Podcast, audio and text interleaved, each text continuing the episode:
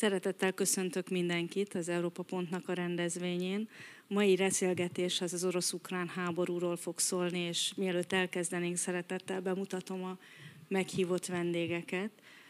Feledi Botond, aki itt túl közvetlenül mellettem, ő politológus, jogász, újságíró, külpolitikai szakértő, Budapesten a Budapesti Jezsuita Társaságnak volt a rektora, most Brüsszelben a Brüsszeli Jezsuita Társaságnál van kint. Kramer Dániel, aki az Európai Bizottságnak a ö, ukrajnai delegációjának a kereskedelmi ö, ataséja. És hát ez Bíró Zoltán, aki a Corvinus Egyetemen a kollégám, és ott mesteroktató, úgyhogy mi nagyon jól ismerjük egymást, és tegeződni is fogunk.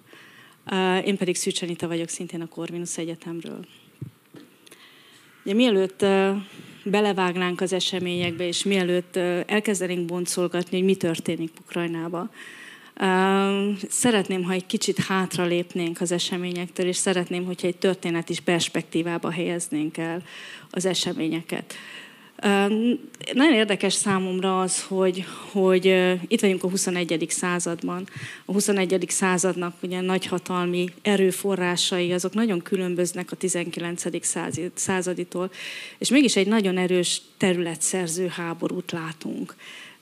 Ez Bíró Zoltán szeretném kérdezni arról, hogy ez a területszerző birodalmi logika hogyan illeszkedik az orosz külpolitikai gondolkodásba.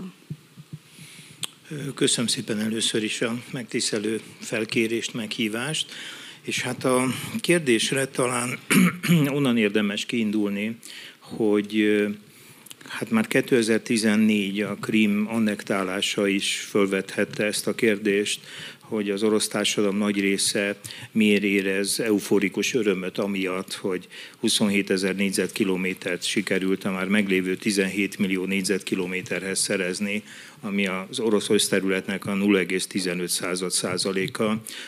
Valóban a 21. században nagyon furcsa, hogy újabb területek megszerzése az politikai cél lehet, sőt, a politikai közösség nagy többségével el lehet hitetni, hogy ez egy fontos fejlemény.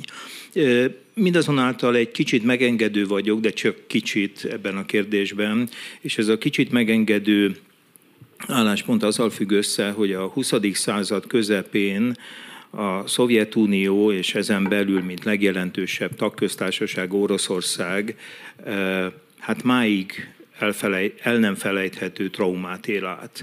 Ugye a második világháború oly mértékben traumatizálja máig az orosz emlékezetet, amivel egyébként Putyin az utóbbi időben szerintem messze menően vissza is él, de ha ezt félreteszem és zárójelbe teszem, akkor is azt kell, hogy mondjam, hogy az a 27 millió ember, aki ebben a háborúban elesett, illetve a felhalmozott szovjet nemzeti vagyonnak a 30%-a, ami megsemmisült, az mégiscsak olyan emlék, ami miatt a biztonságpolitikai percepciója Moszkvának más, mint esetleg Európának más területein, vagy a világban másút. Hogy ez körülbelül mit is jelent, a három legfontosabb szövetségese a Szovjetuniónak, az Egyesült Államok, Nagy-Britannia és Franciaország együttesen másfél millió embert veszít a második világháborúban, ők 27 milliót. Az Egyesült Államok a felhalmozott nemzeti vagyonának 0,4%-át veszíti el a britek 0,8-0,9 százalékát, ők majdnem az egyharmadát.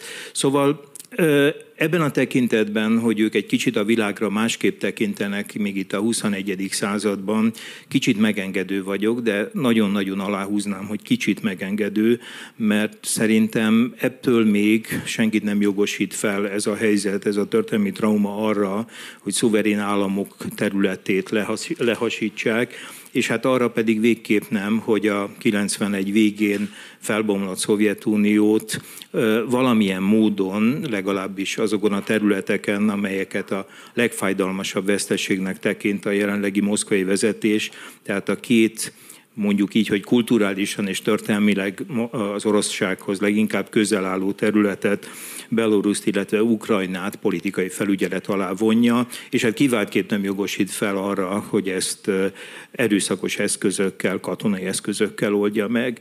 Úgyhogy pillanatnyilag ennyit mondanék így bevezetőképpen e, e, ennek kapcsán, tehát némiképp más a biztonság érzékelése Oroszországban, de ettől még a 21. században egyetlen probléma megoldásának sem lehet eszköze az erőszak, a háború, és főleg abban a formában, amit most már negyedik hónapja, tehát elkezdtük a negyedik hónapot, már azóta tart ez a borzalmas és teljesen fölösleges háború. Feledi Botondot kérdezném arról, hogy hogy látod, hogy az orosz lépésre egy nagyon határozott és nagyon-nagyon következetes nyugati válasz született az Egyesült Államok és az Európai Unió részéről is. Ha megint szélesebb távlatokban nézünk erre a kérdésre, és látjuk azt, hogy, hogy az Egyesült Államoknak azért a geopolitikai érdekei egy lassú változáson mennek át a hidegháború után, a világpolitikai, világgazdaságnak a, a súlypontja áthelyeződik a csendes óceánra. Hogyan értelmezed azt, hogy, hogy mi az oka ennek a nagyon határozott válasznak? Köszönöm szépen én is a lehetőséget, és örülök, hogy ilyen jó társaságban beszélgethetünk. Ami a nyugati vagy az euróatlanti közösség reakcióját illeti, mert itt ugye azért két oldala van az Atlanti óceánnak. Mm, ha megnézzük egyébként a, a Kiel Institute-nak a, az adatait, akkor azt látni, hogy az Egyesült Államok ugye mértéktelenül sokkal több erőforrást tett eddig bele ez alatt a négy hónap alatt ebbe a történetbe, katonai és humanitárius oldalon is, mint mondjuk itt a maga bíró Németország. Tehát azért itt eh, ezen valószínűleg Európai eh, Uniós tagállamoknak el kell gondolkozni, hogy a saját szomszédságukban sokat szorra nem saját maguk tudnak érdemben fellépni.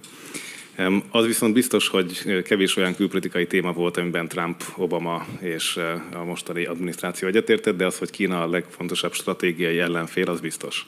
Tehát ilyen szempontból ez itt igényel egy olyan megoldást, ami nem köti le azokat az erőforrásokat, amiket a fő rendszerbeli kihívóra, tehát systemic river akarnak fordítani Washingtonban, és ilyen szempontból egy hihetetlen izgalmas kérdés, hogy Európa az orosz gazdasági penetráció Kínához hasonlítva csekély következményeit egyébként felmérje, és a kínaiakra vonatkozó következtetéseket is levonja ebből. Tehát nagyon-nagyon sok szép kérdés adódik a konfliktusból, és utolsó gondolatként azt hiszem, hogy a nyugat-európai közösségben, már amit Brüsszelben meg tudtam érteni a, a nyugat-európai reakciókból, tehát a nyugat-európai gondolatokban a háború megint csak egy, egy olyan lélektani küszöb, amit azt hiszem, hogy az orosz percepció egy picit félremért.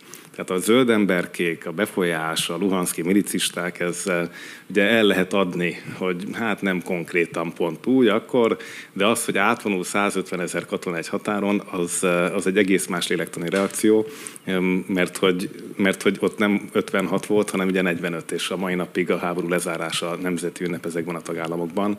Eh, tehát egy nagyon más attitűddel viseltetnek a háború iránt. Köszönöm szépen. Akkor Kramer Dánielhoz fordulnék, hogy egy picit, ha a történeti szálakat nézzük, akkor látjuk, hogy az Európai Uniónak azok a modernizációs törekvései, amik Ukrajnához fűződnek a szomszédságpolitika keretében, azok, azok nem új keletűek. Ennek a történeti perspektíváiról mondanál pár szót? Sokak szerint a, az egész ott kezdődött, hogy um, aláírtuk a társulási szerződést um, Ukrajnával, és hogy ezt sok felől hallom, hogy ez hiba volt az EU részéről, um, és hogy, hogy ezt nem kellett volna, túlságosan provokáltuk az oroszokat. Um, Viszont ezzel szemben ott az az érv, hogy, hogy Ukrajnának igenis joga van megválasztani azt, hogy, hogy milyen jövőt akar, milyen társadalmi berendezkedést, és igenis joga volt az EU e felé közeledni. Az, az megint más kérdés, hogy, hogy, hogy, hogy, hogy, hogy mennyire láttuk előre, hogy eznek milyen következményei lesznek így, így hosszú távon, És hát az, ez, a, ez a krími történet is, is, is akkor kezdődött el ezután. Én szerintem felelősség annyiba terheli az EU-t, meg hogy, hogy, hogy ezt, ezt senki nem látta előre, de abban, abban arról meg vagyok győződve, hogy, hogy igenis Ukrajnának joga van megválasztani azt, hogy melyik blokkhoz tartozik. És itt a történeti szállat nézzük, hogy 94-től megnyírnak azok a fejezetek, amiket folyamatosan tárgyalnak az ukránokkal. Talán a legjelentősebb az a széles és átfogó szabadkereskedelmi megállapodás, amit kötött az Európai Unió Ukrajnával. Miket látsz a legfontosabb mértföldköveknek? Hát én, én ezzel foglalkoztam nap, mint nap. Egyébként ez volt a munkám. Ennek a, ennek a kereskedelmi megállapodásnak a az érvénybe léptetése. Ez, ez nagyon jól működött, és, és, és az ukránok teljes beleadással igyekeztek, és, és minden egyes alkalommal megpróbálták bebizonyítani, hogy ez igazándiból egy, egy köztes lépés az EU csatlakozás felé. Tehát ez, ez, ez mindig is ott volt benne, és, és, és lényegében ez egy ilyen köztes stádiumnak tekintették eh, az EU csatlakozás felé. És talán az oroszok is ezt látták benne.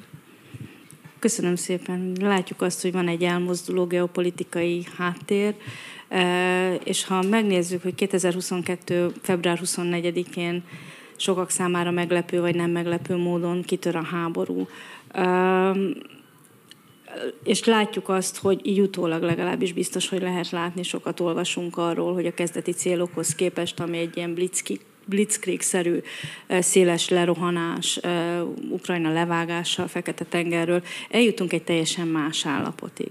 Zoli, te mit mondasz, hogy, hogy ennek a három hónapnak mi lehet a mérlege? Mik azok a lépések, mérföldkövek, ahol változott a helyzet? Mielőtt erre válaszolnék, vagy megpróbálnék válaszolni, azért azt szögezzük le, hogy nekem legalábbis óriási meglepetést okozott, amikor február 24-e hajnalán a Klubrádió felhívott, hogy elindultak az orosz csapatok. Én öt komoly körülményt és okot láttam arra, hogy ez a háború nem történhet meg, mert orosz nézőpontból is súlyosan önsorsrontó. Ugye az egyiket a Botond részben érintette, ez volt az én első pontom, amiatt azt gondoltam, hogy ez a háború nem történhet meg, mert ugye az egészen más dolog, mint amit 14 24, bocsánat, 22. február 24-éig hivatalosan képviseltek orosz részről Ukrajna kapcsán egy szégyellős be nem valót háborút folytattak. Szégyellős be nem valót háborút, ami azt jelentette, hogy az orosz narratíva szerint Ukrajnában polgárháború zajlik, annak Oroszország semmilyen módon és formában nem részese. Következésképpen el lehetett 2014-ben és 2015-ben is, mind Párizsal, mind Berlinnel fogadtatni, hogy a Minsk 1, Minsk 2 megállapodás, aminek az volt a célja, hogy a teljesen értelmetlen vérontást minél gyorsabban megállítsák. Szóval el lehetett a nyugatiakkal fogadtatni, azok diszkréten elfordították a fejüket, hogy ők, mármint hogy Oroszország épp úgy garantálója annak a két megállapodásnak, mint a nyugatiak, de nem részese a konfliktusnak. De hát biztosak lehetünk abban, és ez volt az első pont, amit több interjúban, illetve írásban ki is fejtettem, hogy ha átfogó és nyílt támadás kezdődik, akkor ez fenntarthatatlan. Egy átfogó és nyílt támadás minden politikai, nemzetközi jogi következményét Oroszországnak viselnie kell, és egészen más, radikálisan új helyzetbe került. A második dolog, ami miatt azt gondoltam, hogy ez a háború nem történhet meg, mert annyi annyira világos, hogy egy akkor, legalábbis a háború előtt valószínűleg 40-42 milliós ország, bár jellemző, hogy az ország évről évre halasztja az újabb népszámlálás megtartását, talán egy kicsit félve is attól, hogy valójában mennyien is vannak, de többé-kevésbé a hivatalos álláspont szerint 40-42 millióan lehetnek, legalábbis a háború előtt ennyien voltak, szóval egy 40-42 milliós országot, amelyiknek a területe a Krím és a kelet-ukrán két megye 40-40 százalékának lecsapása után is hát legalább 550 ezer négyzetkilométer azzal a katonai erővel, amivel Oroszország rendelkezik, nem lehet megszállás alá vonni. Ugye az orosz hadsereg az nem a szovjet hadsereg a második világháború végén, ami 12,5 milliós volt, ma az orosz hadsereg 900 ezres. A 900 ezres hadseregből 400 ezer a szárazföldi vagy általános rendeltetésű erő, abból egyébként mindenkit, aki mozgatható, azt oda vontak, ez a 170-200 erőt, ezt oda vontak. Ezen kívül van 2015-től egy nemzeti gárdájuk, amelyik az amerikaival szemben inkább egy ilyen belbiztonsági erő, a volt belügyi hadseregből alakították ki, tehát elvileg 800 ezer embert oda irányíthatnak, de hát ez csak elvi lehetőség. A harmadik, hogy nekem legalábbis világos volt, ezek szerint a Kremben nem volt világos, valahogy a Paulai Ede utcából úgy látszik ez jobban látható, hogy az ukrán hadsereg szemben a 2014-es helyzettel amikor például a Krimben az ott diszlokált ukrán erők nem állnak ellent, mert az új hatalom vagy nem ad semmiféle parancsot, vagy arra szorítja fel őket, hogy ne álljanak ellent. Hát egészen biztos voltam, hogy ez az ukrán hadsereg jóval képzettebb, jóval inkább felszerelt, és sokkal inkább motivált, mint volt nyolc évvel korábban. Neki menni egy ilyen hadseregnek, az semmilyen formában, még hogyha negyed akkora méretű is, mint az orosz, semmilyen formában nem tűnt énszerűnek, és semmilyen formában nem összemérhető Oroszország közelmúltbeli, akár első csecsen, akár második csecsen háború, akár a szíriai háború eseményeivel. Ott nem ilyen ellenfelekkel találta szembe magát. Szíriából a levegőből hadakozik, olyan emberek ellen hadakozott, akik nem tudtak semmilyen eszközzel visszalőni. Az nem Ukrajna volt. A, a, a negyedik ok, ami miatt azt gondoltam, hogy nem lehet ilyen háború, az az, hogy miért kell magára vennie Oroszországnak, Európa legszegényebb államának minden problémáját. Ukrajna Európa legszegényebb állama, az egyfőre eső GDP alacsonyabb, mint Moldóvába, lényegében abba a kategóriába tartozik, mint Albánia, Koszovó, Moldova. Csak van egy nagy különbség, hogy ezek kis lélekszámú közösségek, ők meg 40-42 millió vannak. Tehát nem elég, hogy szegények, hanem sokan is vannak. Egy ilyen országot pénzügyileg és politikailag konszolidálni Oroszország nem tud minek magamra venni ezt a felelősséget. És hát az utolsó, amiben biztos voltam, hogy hát azért sem érdemes ilyen nyílt és átfogó háborút indítani, mert hogy a nyugat szankciói sokkal, de sokkal erőteljesebbek és drasztikusabbak lesznek, mint voltak mindez idáig, és hát látjuk, sőt van olyan szankció, a jegybank nemzetközi tartalékainak több mint felét lefogták azonnal, amit egyébként soha nem tettek. Tehát se a 2008-as ötnapos grúz háború idején, sem a 2014-es krimi annexiót követően a jegybanki tartalékaihoz Oroszországnak nem, nyúltak. 643 milliárd dollárra nyomták föl ezt a tartalékot, öt különböző aktívumban tartják, de hát jellemző, hogy a nagyon tekintélyes jegybank elnökasszonya se tudott a háborúról, következésképpen nyilván a lefogott tartalékok egy részét például kimenekíti az amerikai kincstárjegyekből, vagy a külföldön tartott, tehát a külföldi bankok devizaszámláiról. Hát ez nem történt meg. Yuanban tartanak szépen összegeket, illetve 2200 tonna monetáris aranyban, amit hát mérsékelten lehet pillanatnyilag használni. Tehát összességében azt gondoltam, hogy elképzelhetetlen egy ilyen háború orosz nézőpontból is. És hát egyébként is azt gondolom, amit az előző válaszomnál is hangsúlyoztam, hogy a 21. században, Európában, de bárhol másút, bármilyen konfliktus, legyen bármi, bár, minden tekintetben igaza, akár Putyinak, háborús eszközzel nem oldható meg. És hát nagyon gyorsan kiderült, hogy ezek az érvek, vagy ezek jelentős része, hát a háború első pillanatától kiderül. Ugye kiderül, hogy ez a villámháborús elképzelés, ez teljesen alaptalan volt. Nem sóval és kenyérrel és virágözönnel fogják fogadni őket. Nagyon határozott az ellenállás. Pillanatok alatt kiderül, hogy egy autokrácia mint amilyen konszolidált autokrácia jó ideje Oroszország, az kellőképpen korrupt is. Itt azért a korrupciónak a dicséretes oldalát is kiemelném, mert a korrupciónak például az a következménye, hogy a hadsereg hiába papíron jelentős forrásokhoz jut 2010-től, amit óta elkezdik a hadsereget újra fegyver, átfegyverezni Oroszországban, de ezek a pénzek jelentős részben nem jutnak el a hadsereghez. Úgyhogy a korrupciónak időnként vannak jótékony hatásai is. És ugye olyan abszurditások is létrejöhettek, hogy a negyedik nap az oroszoknak Kínához kellett fordulni úgynevezett szuhojpajokért, tehát a száraz élelemért, mert kiderült, hogy tíz éve lejárt konzervekkel, nyilván nagyszerű vagdalt hússal próbálták etetni az orosz katonákat, amiben nem ez a borzalom, hogy korrupt módon ugye a stratégiai tartalékokat nem cserélik és frissítik folyamatosan. A botrány az, hogy nem volt helyette más egy 146 milliós ország nem tudja megoldani, hogyha kiderül, hogy az lejárt pillanatokon belül új anyaggal pótolja.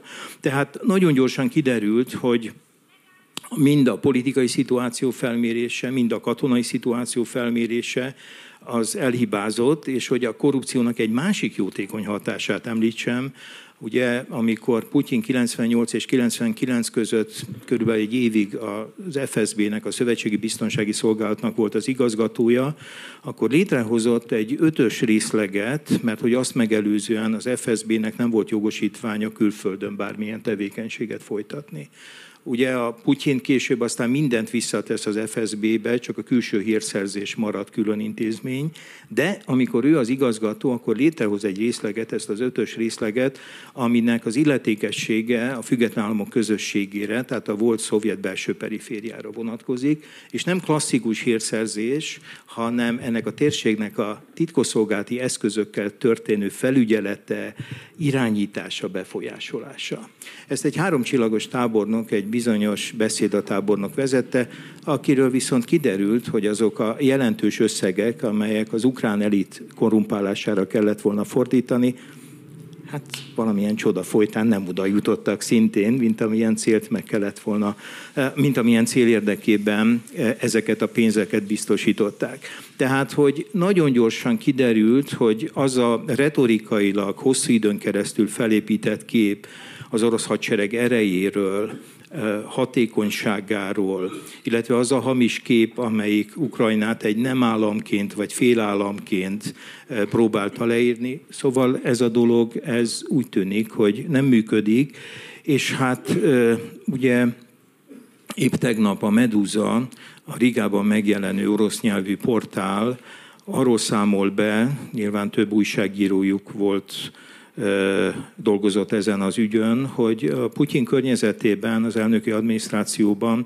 két oldalról is szorongatják és elégedetlenek vele. Egyrészt a békepártiak. A békepártiak azért elégedetlenek, mert nem látják a háború végét, de nem csak, hogy a háború végét nem látják, de azt a tervet sem, hogy hogyan tudnak ebből a háborúból kijönni és elégedetlenek a héják, a háborúpártiak, akik viszont úgy, is, úgy érzik és úgy ítélik meg, hogy ha már elkezdtük, akkor végig kell vinni, és sokkal nagyobb és erőteljesebb erőforrás bedobással kell ezt a háborút, akár Kiev és az ország nagy részének elfoglalásával befejezni. Nem tudjuk, hogy ez a háború ö, hova fog jutni, de azok a vesztességek, és még egyszer mondom, külön hangsúlyoznám, hogy egy olyan ország, tehát nem is azt emelném ki, hogy történeti, kulturális, felekezeti értelemben az orossághoz egy nagyon közel álló néppel szemben háborúznak, bár ezt is érdemes kiemelni, hanem hogy nem elég, hogy Ukrajnának millió problémája van, Európa legszegényebb állama, és ennek az országnak a felét bombázzák szét, teljesen értelmetlen és mindenféle erkölcsi megalapozás nélkülöző módon. Úgy látszik a terület megér ennyit, akkor azt mondod, hogy valószínűleg, hogy amikor Putyin elnök dönt arról, hogy megindítja a háborút, akkor az ő fejében ez egy racionális kép, aminek vannak lebontott részei. Ennek a nagy része dezinformáción alapul, vagy elferdített információn hát alapul, vagy a terület én... annyival értékesebb, mint mondjuk másfajta vagyonfelhalmozás, akár a gazdasági vagyonfelhalmozás, akár a politikai tőkefelhalmozás. Ezek hogy viszonyulnak Hát egymáshoz? azt gondolom, hogy anélkül, hogy most itt ö, ö, diagnosztikát művelnék, és valamiféle korképet rajzolnék Putyinról, ami távol áll tőlem, de azt gondolom, hogy három körülmény együttes hatása alakítja ki azt a torszképet és azt a lázálomszerű elképzelést, ami végül is ehhez a döntéshez vezette az országot. Az első, hogy hát következmények nélkül nem lehet ilyen hosszú időn keresztül egy országot autokratikus módon irányítani. Különösen akkor nem lehet következmények nélkül, hogyha ezt az autokráciát egy és ugyanazon személy irányítja, formálisan 22 éve, de azt gondolom, hogy 15-17 éve se intézményi, se személyi korlátai nincsenek annak, hogy Putyin lényegében korlátlanul irányítsa az országot. Nincs az az erős személyiség, akit ne torzítana egy ilyen tartósan fennálló helyzet. De ennél van még egy súlyosabb probléma, hogyha ugyanaz az autokrata van azon a poszton, amelyik különleges és nagyon kiterjedt jogköröket biztosít, az egy idő után azokat a dokumentumokat, azokat az elemzéseket, amik az asztalára kerülnek, azokat is elkezdik, hogy is mondjam, torzítani. Egy kicsit elkezd alkalmazkodni az első számú vezető elvárásaihoz. Tehát az autokrácia egy idő után azt a helyzetet is megteremti, hogy nem feltétlenül a hiteles és pontos, a reális kép kerül az első számú vezető asztalára. Különösen akkor nem, amikor Putyin magát szereti úgy pozícionálni, hogy ezt a nem szép magyar kifejezést használjam, hogy ő egyike az ukrán kérdés legalaposabb és legmélyebb ismerőinek.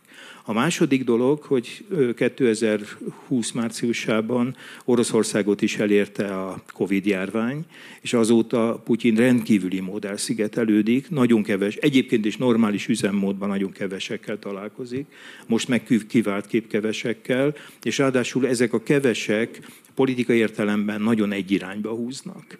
Tehát az elszigeteltsége is nyilván hozzájárult a nem pontos helyzet megítéléshez. És a harmadik, hogy az utolsó két évben Putyin magára öltötte a történész gúnyáját, bár ne tette volna, írt két dolgozatot a második világháborúval kapcsolatban, és írt tavaly nyáron egy hosszú dolgozatot az ukránokról, lényegében azt kifejtve, hogy ukránok pedig nincsenek is. Egyéb iránt neki ez teljesen közömbös, hogy vannak vagy nincsenek. Államfőként neki a szuverén ukrán államhoz kell viszonyulni, és nem azt az etnográfiai kérdést eldönteni, hogy vannak-e ukránok vagy nem. Ez csak egy zárójeles megjegyzés. Ha valaki figyelmesen olvassa ezt a három dolgozatot, akkor lehet látni, hogy olyan geopolitikai fantazmagóriák kezdenek eluralkodni rajta, ami a, kombinálódik a hosszú autokrata léttel és az elszigeteltséggel, hát könnyen eredményez ilyen drámai következményt. Én magát a február 24-ével kezdődő szituációt röviden úgy jellemezném, hogy ukrán tragédia és orosz katasztrófa. Tehát ennek a hatása mindkét oldalon más-másban, de, de, de nagyon súlyosak, és nem évekig, hanem évtizedekig elnyúlóak lesznek.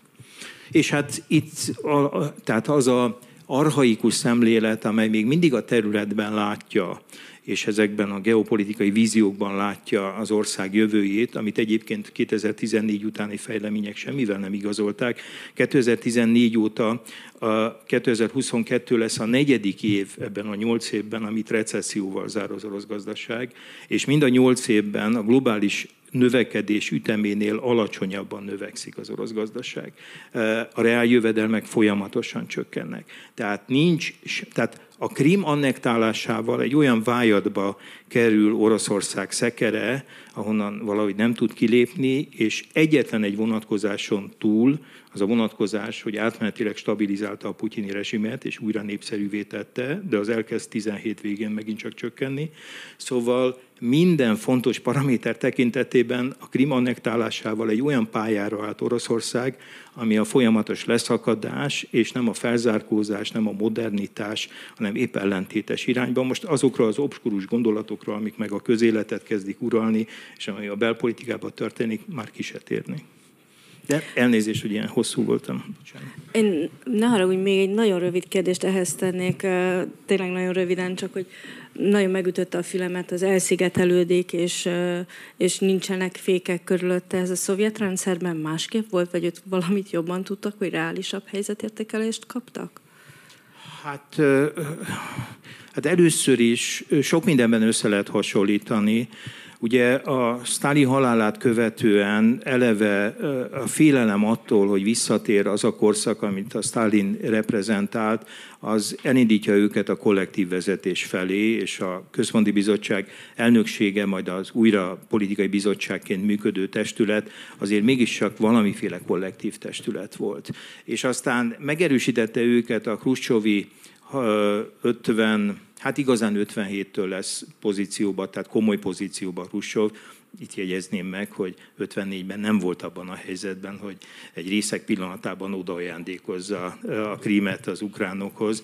54-ben, ez ugye február végén történt, nagyon bizonytalan még Khrushchev helyzete. 57 nyarán, amikor a sztálini gárdát kitessékeli a a KB elnökségéből, akkor válik szor, mondjuk így, hogy szilárdá pozíciója, de ez csak egy mellékes megjegyzés, tehát hogy és nem volt ukrán.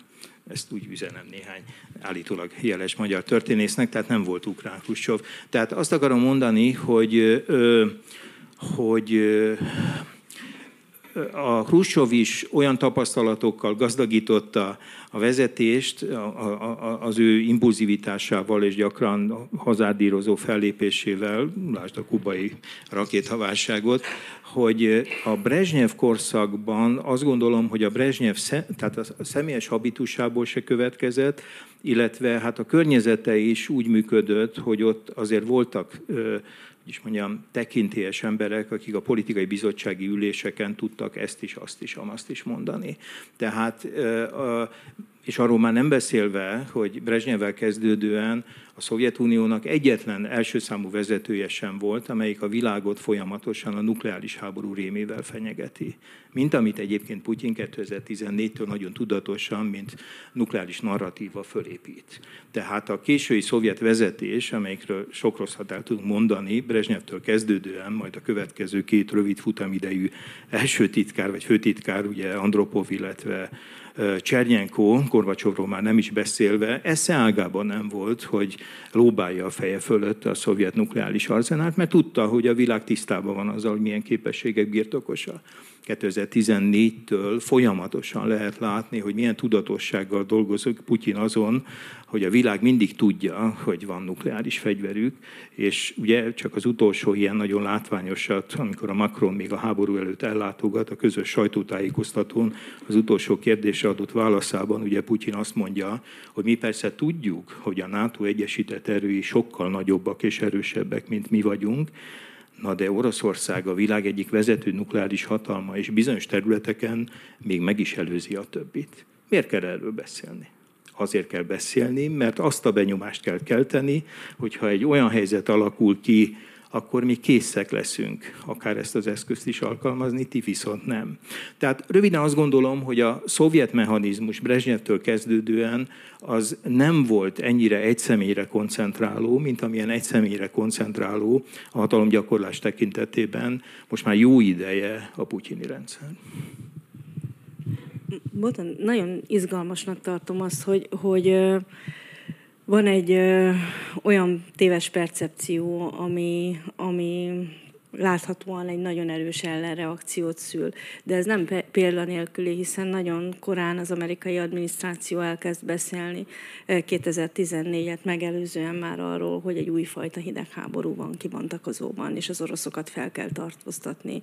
És te hogy látod, hogy az orosz az amerikai külpolitikában ez a fajta feltartóztatás milyen szakaszokon megy keresztül? Gondolok arra, hogy azért ők meg lehetősen távolról szemlélik nagyon sokáig az eseményeket. Aztán sajtónyilvános hír az, hogy, hogy 2013 novemberében meghívják a szövetségeseket Washingtonba, és információt osztanak meg arról, hogy, hogy mi történik a csapat összevonásokkal, hogy ezt mennyire kell komolyan venni. És ahhoz képest egy, utána egy nagyon aktív, következetes szerepet visznek, ahol mindig bejelentenek valamit, hogy mi lesz a következő lépés, és ezt viszik végig. Ez a fajta következetesség, ez valóban egy ilyen átgondolt politika, vagy te látsz benne szakaszokat, látsz benne fordulatokat?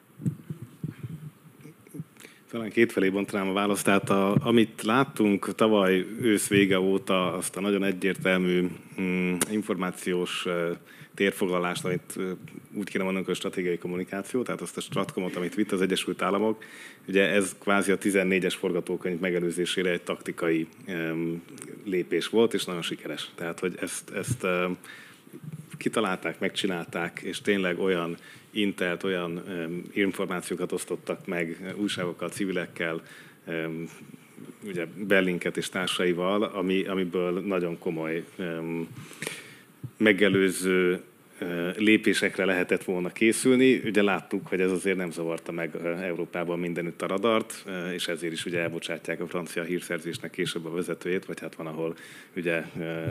Nem biztos, hogy csak ezért, de ez más téma. Igen, de legalább erre fogták, ugye? Tehát, hogy, hogy nem... Tehát szerintem ijesztő azt látni, amit Zoli is mond, hogy, eh, hogy ugye nem tekintettük háborúnak 14-22, miközben hát effektíve tízezer ember meghal ebben a konfliktusban 8 év alatt, eh, hogy mennyire befolyásolja a saját világképünk azt, hogy mit vagyunk hajlandók meglátni az eseményekből. Tehát 150 ezer katona áll egy fronton, és tényleg én magam is, tehát hogy bűnös vagyok ugyanúgy, de, de hogy eh, mikor vagyunk hajlandók elfogadni, hogy ennek a költsége, hogy ezek oda felvonulnak, és egyébként ugye egyre komolyabb ellátmányokkal érkeznek meg, tehát láthatóan nem hadgyakorlatra, mikor fordul át a percepció, vagy eh, töri át a saját vastag szemüvegünket, hogy mi nem akarunk háborút látni, mert mi magunk nem indítanánk soha, de ettől el kell fogadni, hogy más szereplőknek teljesen más vonatkoztatási rendszere van. És ugye a világ tragédiájának jelentős része abból adódik, hogy nem tudunk a másik fejébe belehelyezkedni, sem az iráni teokráciába, sem pedig ugye az észak-koreai történetbe, bár az legalább kicsit kevesebb az erőforrás. E, tehát ez az egyik rész. A másik rész, ugye az a, az a féllábú e, nász szakasz, ami, ami gyakorlatilag Putyin hatalomra kerülése, és hát tulajdonképpen az alkonya az 2014-ig tart, és itt ugye ilyen kisebb e, sötétítő epizódok vannak, tehát ugye a, a csecsenföldi háborút végignézzük, e, brutális provokációkkal, elképesztő civil áldozatokkal, Utána megnézzük azért mégiscsak, eh, hogy Tallinnban, amikor a szovjet katona emlékművét elmozdítják, akkor a, az első masszív internetes támadás hogyan mossa le Észtországot az internetről, azért érdemben hónapokra. Eh, ugye a grúziai háború, és hát aztán 14 után azért, még ha nem is látványos, és ez a kiberháború tragédiája, hogy nem elég látványos, és nincs egy ilyen gomba alakú felhő, ami be tud égni a retinánkba, de ettől még a 2016-os amerikai elnökválasztást kőkeményen befolyásolják. Az egy más kérdés, hogy ez mennyire hatékony, de a kísérlet, ugye a büntető törvénykönyv értelmében a kísérletet már e, ugyanúgy lehet büntetni, mint magát a cselekményt, nem az eredmény a kérdés. És itt ugye néhány diplomatát aztán végül még Obama is e, kiutasít, de hát azért diplomatákat utasítgatni, meg bezárni egy-két konzulátust, az nem ugyanaz, mint e, ennek a mértékegységét komolyan venni. Tehát ha ezt nézzük, akkor itt két nagy szakasz van. Az egyik, amikor próbálunk stratégiai partnerkedni, és a Schröder, George W. Bush és a többiek azt gondolják, hogy Oroszország ugye ez a klasszikus liberális megközelítése, hogy majd a kereskedelemmel megszelidítjük. Miközben úgy tűnik, hogy Vladimir Putyin ezt azért igazából nem nagyon gondolta komolyan, feltehetőleg a korai éveiben sem, csak hát meg kellett szilárdítani a hatalmát, néhány oligarchától meg kellett szabadulni, és akkor utána lehetett felkészülni a nagyobb konfrontációra. Úgyhogy most ez a szakasz következik, ebben Európa láthatólag nem, hogy lemaradt, hanem, hanem a mai napig küzd a saját eh, szellemeivel és ördögeivel, tehát most is ugye látjuk ezt a Macron-Scholz koalíciót, akik majd talán beszélünk erről egy kicsit később, hogy ők mit gondolnak a háború befejezésének időszerűségéről, és ugye a balti, lengyel, keleti mm, országoknak erről egész más véleményük van, érthetően. És te mit gondolsz arról, hogy 2008 óta Lavrov folyamatosan hangsúlyozza azt, hogy újra kell tervezni az európai biztonsági architektúrát. Franciaországban már a 90-es, sőt a 80-as évek óta a van egy folyamatos narratíva arra, hogy párhuzamosan a NATO-val erősíteni kell az európai identitást. Akár felületesen azt is gondolhatnánk, hogy itt a két érdek összecsúszik. Miért nem indul el 2014 után egy párbeszéd erről? Vagy akár a grúz konfliktus, tehát 2008 után miért nem indul el egy valós párbeszéd, hiszen Genfben az EBSZ keretein belül erről folyamatosan szó van, és folyamatosan nyitnak arra, hogy hogyan lehetne újraértékelni. Az Egyesült Államok ugye leválik folyamatosan, egy ilyen lassú, folyamatos eltávolodás van, az európaiak nyilván nehéz kérdés ez a háború, hiszen ezer szállal kötődnek Oroszországhoz, kereskedelmi szállal, kulturális, politikai szállal. Miért nem indul meg a párbeszéd, és miért csúszunk el a háború felé? Tehát amennyire a Putyin Müncheni beszédeiből ezt én ki tudom olvasni, azért nem biztos, hogy arra gondolt, hogy ő NATO tag akar lenni, vagy, vagy, vagy hogy ugye itt valami nagy közös hadsereget csinálunk. Arról, hogy hogyan beszélgetünk az együttműködésről, az Open Sky egyezménytől, a, ugye ez a berepülhetünk a másik területére, végignézhetünk. Nem NATO, EU-ra gondolok, kimondottan egy. Igen, de ugye itt azért az Egyesült Államoknak a, a véleménye is számít. Tehát az, hogy, hogy, a, hogy az USA tervezői azért nem igazán lennének boldogak, vagy lettek volna akkor 2008-14 között sem egy olyan együttműködéstől, hogy, hogy ez adott esetben katonai, tehát még NATO tag, EU tagok együttműködése, azért az valószínűleg ugyanúgy egy, egy vékony vörös vonal ebben a történetben. Gondoljunk csak arra, hogy itt akár a török fegyvervásárlás milyen kérdéseket vet föl, és más módon ez hogyan befolyásolja. Egyrészt, másrészt nem tudom, hogy Vladimir Putyin ezeket, és ezt Zoli szerintem vitassuk meg, hogy gondolhatta-e komolyan ezeket a beszédeket, vagy hogy volt-e olyan pszichológiai pont, és hát ez nyilván most eh, már béljóslás, de hogy lehetette volna olyan pont, amikor meg lehet fogni Putyint azzal, hogy valamilyen engedmény történik, mert ugye azért ez a háború decemberben még eh, azzal a eh, kondícióval Eh, lett bedobva, hogyha visszatér a NATO ugye a 97-es határokig, akkor majd milyen jó lesz, és mégse lesz háború. Nem hiszem, hogy a számtalan bedobott egyéb kondíciók közül pont ennek egyébként a megvalósulása elkerülhette volna. Nyilván ez egy teljesen abszurd feltétel volt, és ugye ez a folyamatos bővítés, vajon mikor okozta azt a, a törést az orosz védekezésben, hogy már ezt, e, ezt e, túltalásnak érezték. Ugye 2007 vagy 2008 a bukaresti e, NATO csúcs. 2008. 8.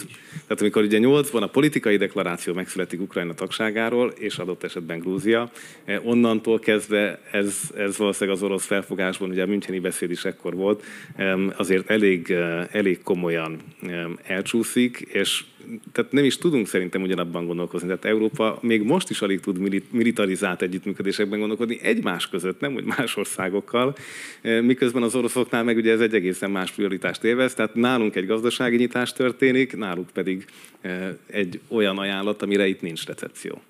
Nincs receptor.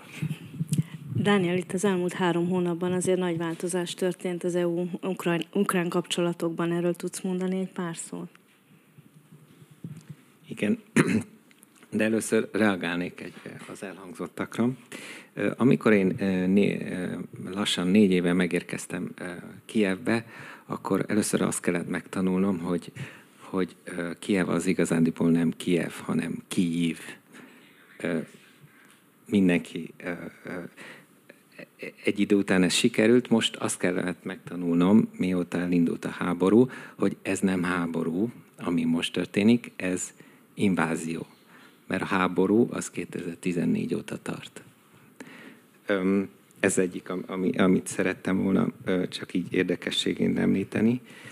Azt, azt is, hogy, hogy én, én visszamentem, tehát itt, itt Budapesten töltöttem a, a karácsonyt, és aztán visszamentünk, és akkor már, már ott, akkor már szerintem 150 ezer orosz katona volt a határon, de még mindenki azt hitte, hogy, hogy ebből nem lesz háború. Tehát elképesztő, hogy még amikor az amerikaiak, amerikai nagykövetség, amely először távozott, még akkor is a, többség azt hitte, hogy nem lesz háború.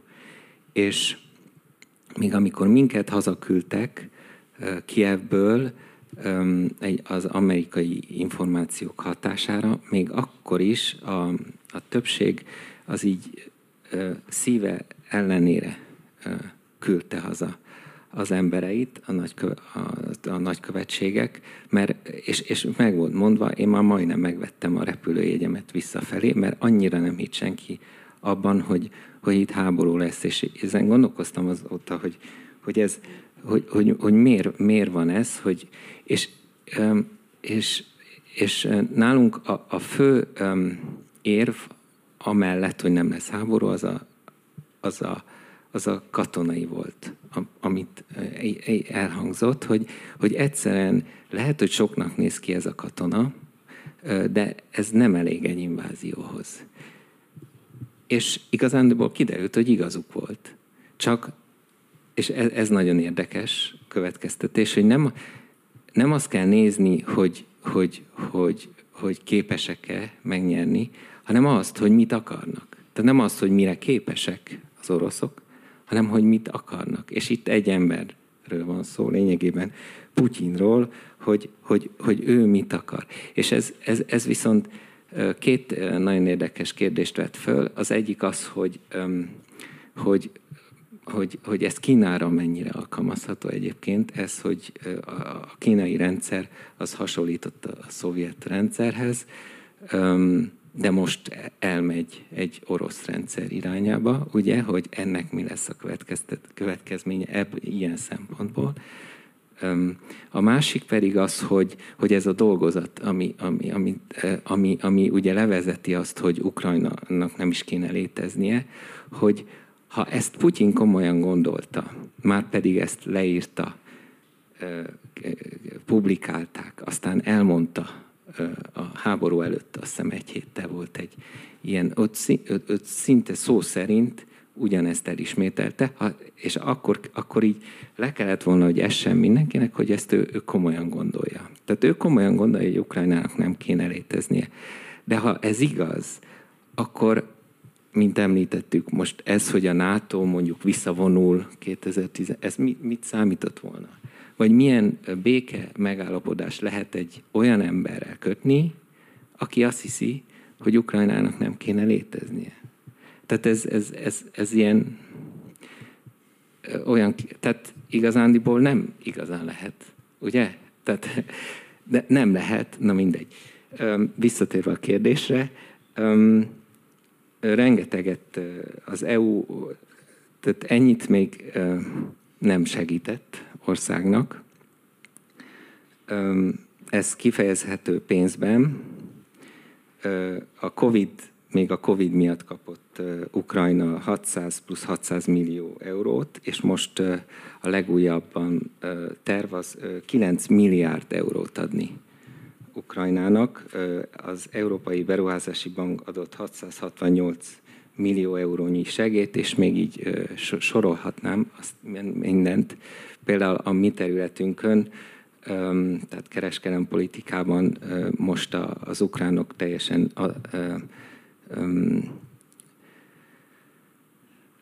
vámmentesen kereskedhetnek velünk. Tehát például van, van egy pár termék, amiben nagyon erősek a, az ukránok, a cél konkrétan, meg mezőgazdasági termékek, ahol, ahol elég erős európai lobbik vannak, és mi ennek ellenére most teljesen vámmentesen küldhetnek agrártermékeket és acélt. Szerintem egy nagyon Esetleg ehhez a kérdé, utolsó kérdéshez, illetve ahhoz, hogy lehet-e megegyezni, szerintem a pillanatnyi helyzetnek az egyik legdrámai beleme éppen az, hogy hogy lehet olyan megállapodást kötni, és ez vonatkozzék akár egy fegyverszüneti megállapodásra is, nem beszélve egy békeszerződésről, egy olyan állammal, amelyik korábban öt nemzetközi szerződésben vállalt kötelezettséget Ukrajna területi épsége, határa és érthetetlensége és szuverenitásának tiszteletben tartására. Ötöt. Az elsőt 91. december 7-én írták alá, ez a Belovészkai megállapodás, ez az a dokumentum, amely felbormasztja a Szovjetuniót. Annak ötödik pontja mondja ki, hogy a magas szerződő felek kölcsönösen tiszteletben tartják.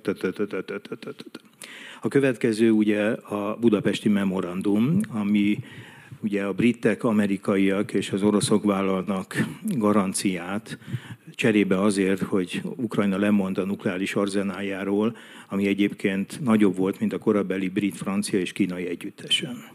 A harmadik megállapodás az 97 májusában, az a nagy keret megállapodás, a barátsági együttműködési és partnerségi megállapodás, amely Oroszország és Ukrajna kapcsolatát rendezi, annak második pontja megismétli a Belovészkai megállapodásban szereplő, tehát a magas szerződő felek. 2003-ban egy külön delimitációs szerződést kötnek, tehát a két állam külön szerződésben rögzíti, hogy a határaikra vonatkozóan mit gondolnak. Ugye ezt megelőzte egy demarkációs folyamat, és a felek megállapítják ezt, szerződésbe foglalják, áprilisban a ratifikációs okmányokat is kicserélik. Ez a negyedik. És 2008 őszén, mert hogy a nagy keretszerződés tíz évre szól, de azzal, hogy ha a felek egyetértenek, akkor öt évre meg lehet hosszabbítani. 2008-ban pár héttel az ötnapos grúz-orosz háború után szövegváltoztatás nélkül ezt megerősítik. Tehát itt a probléma valóban az, hogyha Oroszország veled öt nemzetközi szerződésben megegyezik arról, hogy tiszteletben tartja a határaidat és a szuverenitásodat, akkor miért higgyem el a hatodikról, hogy ezt be fogod tartani? Egyébként nem véletlen, hogy a Ramsteini utolsó találkozót követően amerikai részről nagyon magas pozícióban lévők arról kezdenek nyilvánosan beszélni, hogy olyan stratégiai vereséget kell mérni Oroszországra, hogy ne legyen abban a helyzetben, hogy belátható időn belül még egyszer hasonló katonai kalandra szánja el magát. Mert, ezek, mert ugye olyan bizalmi deficit keletkezett ezzel a háborúval, hogy önmagában egy szerződés öt simán félretolt után egy hatodik önmagában nem lenne garancia. És még egy dologra szeretnénk reflektálni arra a párbeszédre, Hát 2008. augusztusában 7 és 12-e közt van a háború, a grúz háború, mert ott azért a szakasvili féle szerep is azért bizonyos kétségeket és kérdéseket vet föl, nem olyan tiszta képlet, mint mondjuk az ukrajnai 14 vagy 22-es helyzet, de már 2010 elején egy nagy stratégiai dokumentumot ír alá az EU és Oroszország, Oroszország közös modernizálásáról. Tehát azok a hullámok, amik ott 2008-ban keletkeznek, 2010 elejére elég szépen kisimulnak. Tehát a nyugat a maga részéről még egyszer bizalmáról biztosította Oroszországot.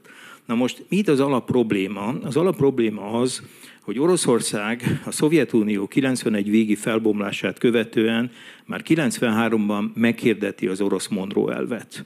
Az orosz Monroe elv azt mondja, hogy a szovjet belső periféria, leszámítva a három balti államot, amelyik még 91. szeptemberében a Szovjetunió felbomlása előtt teljesen békés és legitim körülmények között elbocsátatik, egészen más pályán is halad azóta. Soha semmilyen formában nem részese a fák együttműködésnek.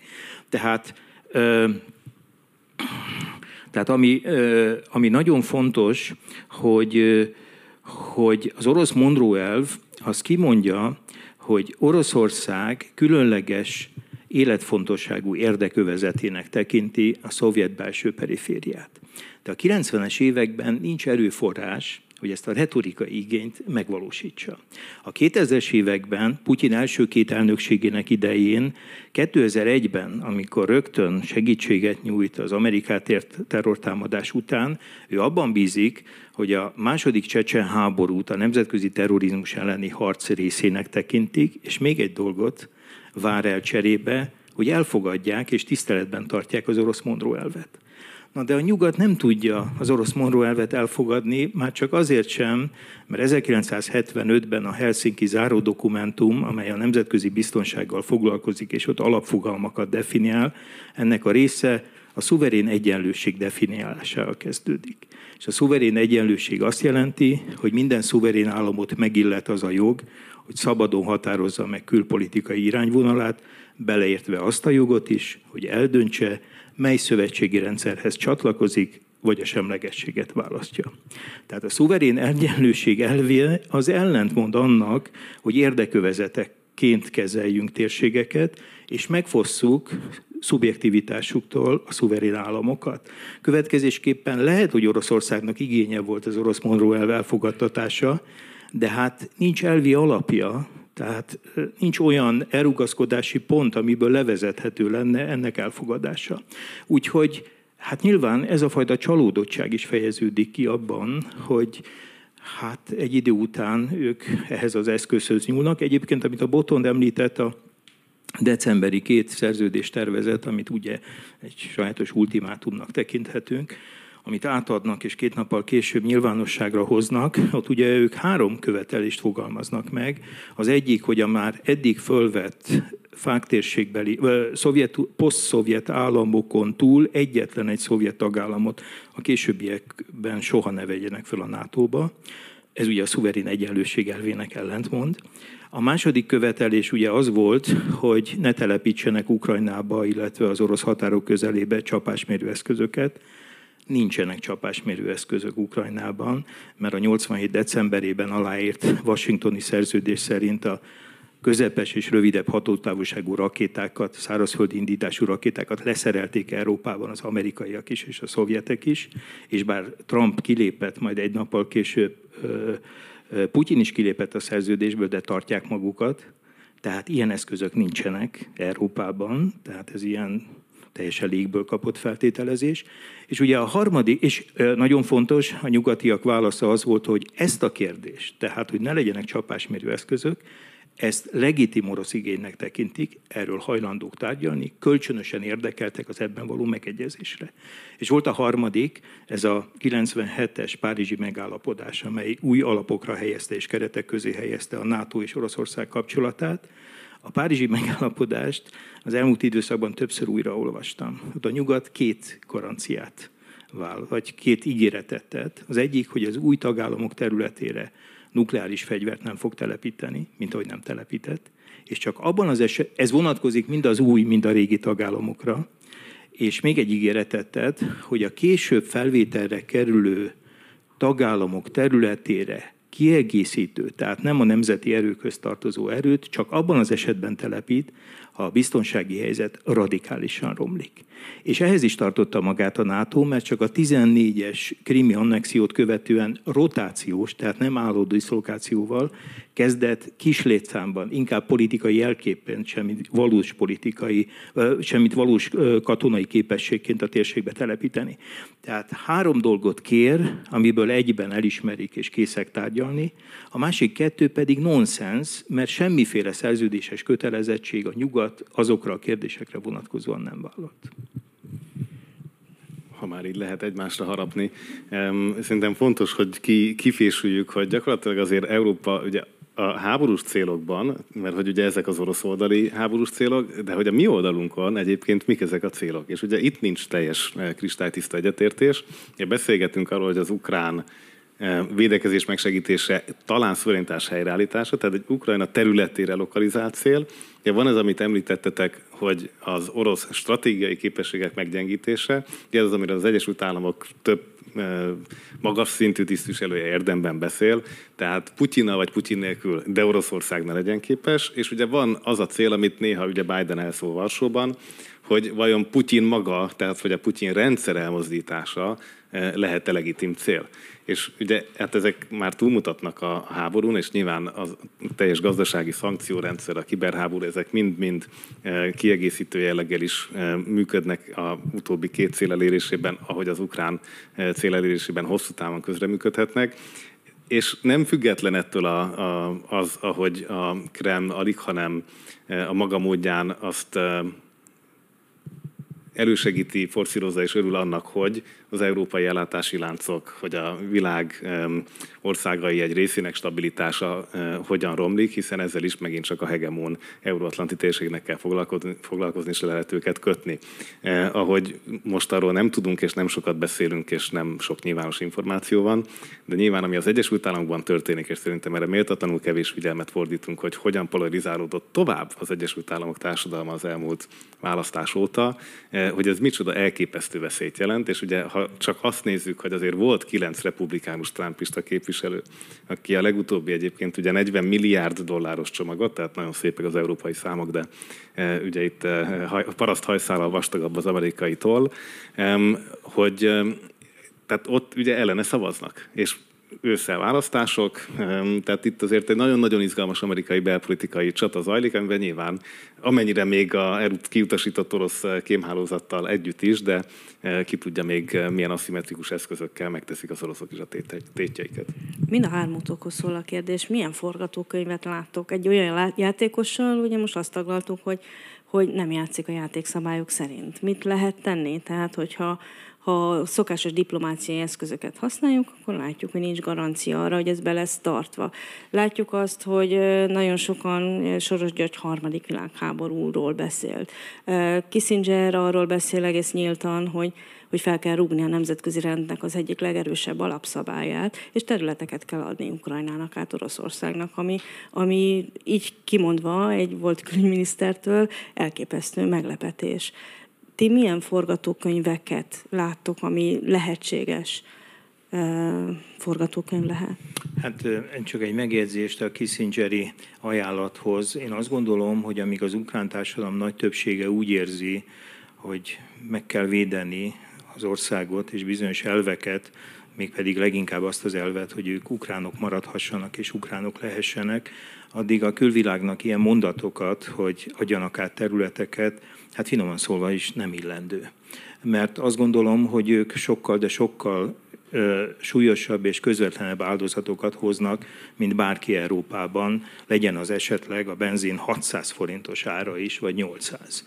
Tehát én azt gondolom, hogy kívülről beleszólni mindaddig, amíg az ukrán társadalom nagy többsége meg akarja védeni az országot, ide helyre, helyre szeretné állítani területi egységét legalább a február 24-i helyzet előtti állapotot reparálni, addig szerintem az a helyes út, hogyha minden tekintetben megfelelő támogatást kap. Egyéb iránt az ENSZ alapokányának egyik pontja kimondja, hogy minden megtámadott állam segítségért fordulhat más országokhoz, és ez a segítség nem csak katonai segíts már, mint hogy fegyverszállítást jelent, hanem közvetlen, akár közvetlen katonai segítséget is jelenthet. Nyilván a NATO és az Egyesült Államok és Európa vezető hatalmai nem akarnak kockáztatni egy világégést, és ezért közvetlen katonai támogatást nem adnak, de fegyverekben úgy gondolják, hogy amit csak lehet, és látjuk, hogy ez növekvő, ezeknek az embereknek a rendelkezésére bocsátják.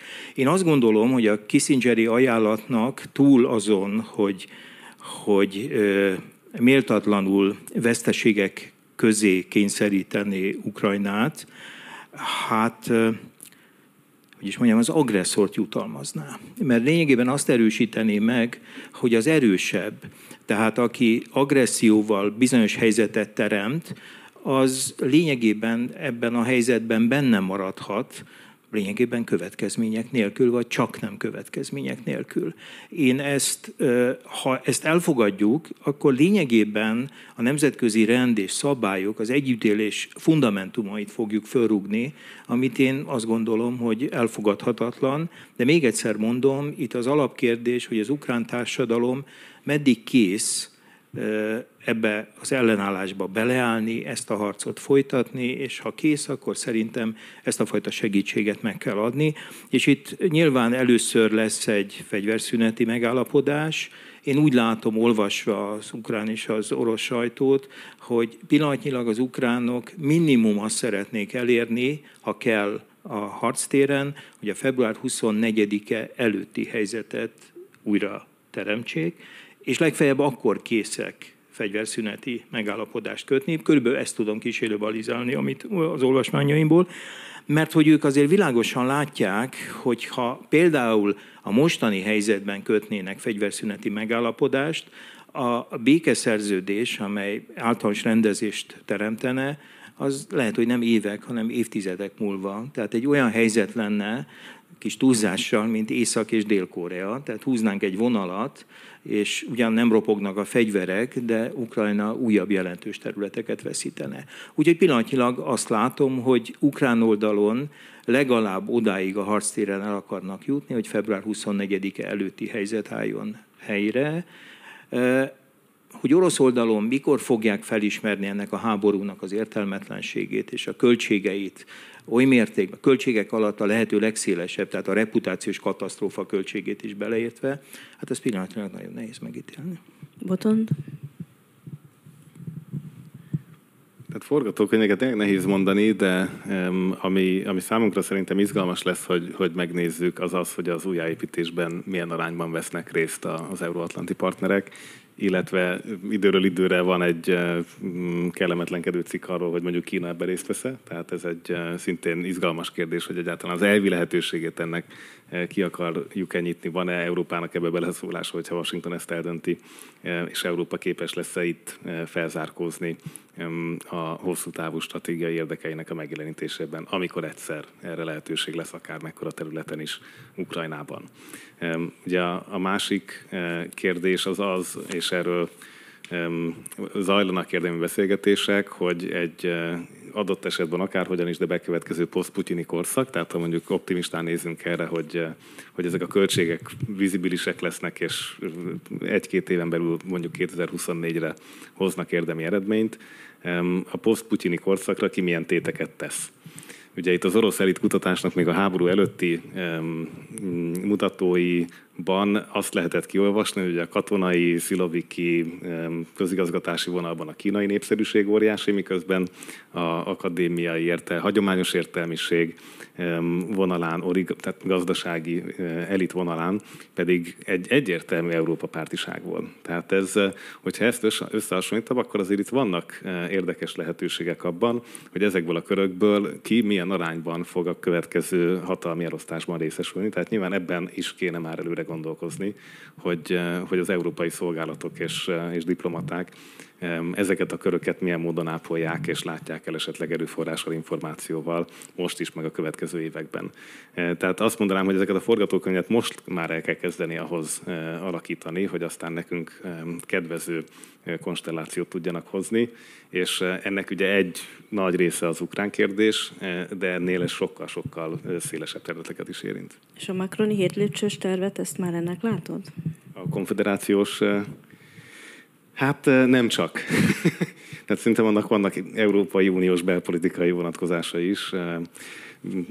Izgalmas, de nem ez egy kellemes spin-off, hogy az ukrán kérdést is megoldaná, de egyébként azt hiszem, hogy egyéb európai belső dolgokat is céloz. Daniel? A, a, az ukrán köz, rendszeresen olvasok ukrán közvéleménykutatási eredményeket. Az ukránok még a háború előtt is többsége Krím visszaadását követelte tehát senki, a többség soha nem ismerte el már, már Krímnek az odaadását sem, a, a Donbass szét meg még kevésbé. A mostani közveleménykutatások azt mutatják, hogy több mint, azt hiszem, több mint 90% a jól emlékszem, de biztos, hogy több mint 80% az embereknek egy kilom, négyzetkilométernyi területet sem adna az oroszoknak, és addig folytatná a háborút, amíg, amíg még Krímet is visszafoglalják. Ugye Krímmel kapcsolatban merül föl az a leggyakrabban, hogy, hogy igazándiból történelmileg az, az tehát még, még ott az, ami a leg öm, öm, magyarázhatóbb, hogy az oroszok miért akarják Krímet.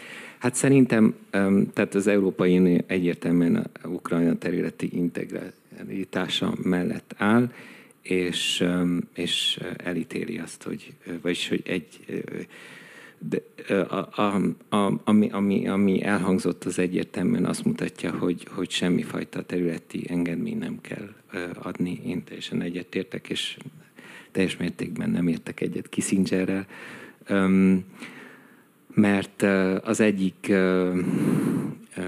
szerintem talán legvalószínűbb, de nem jó a kimenetel az az, hogy, hogy lesz egy Minsk 3, tehát egy ugyanolyan fegyverszüneti megállapodás, mint, mint a Minsk 1, meg Minsk 2, és, és, és az tart egy pár évig, és aztán folytatják tovább. Tehát igazándiból teljesen irracionális lenne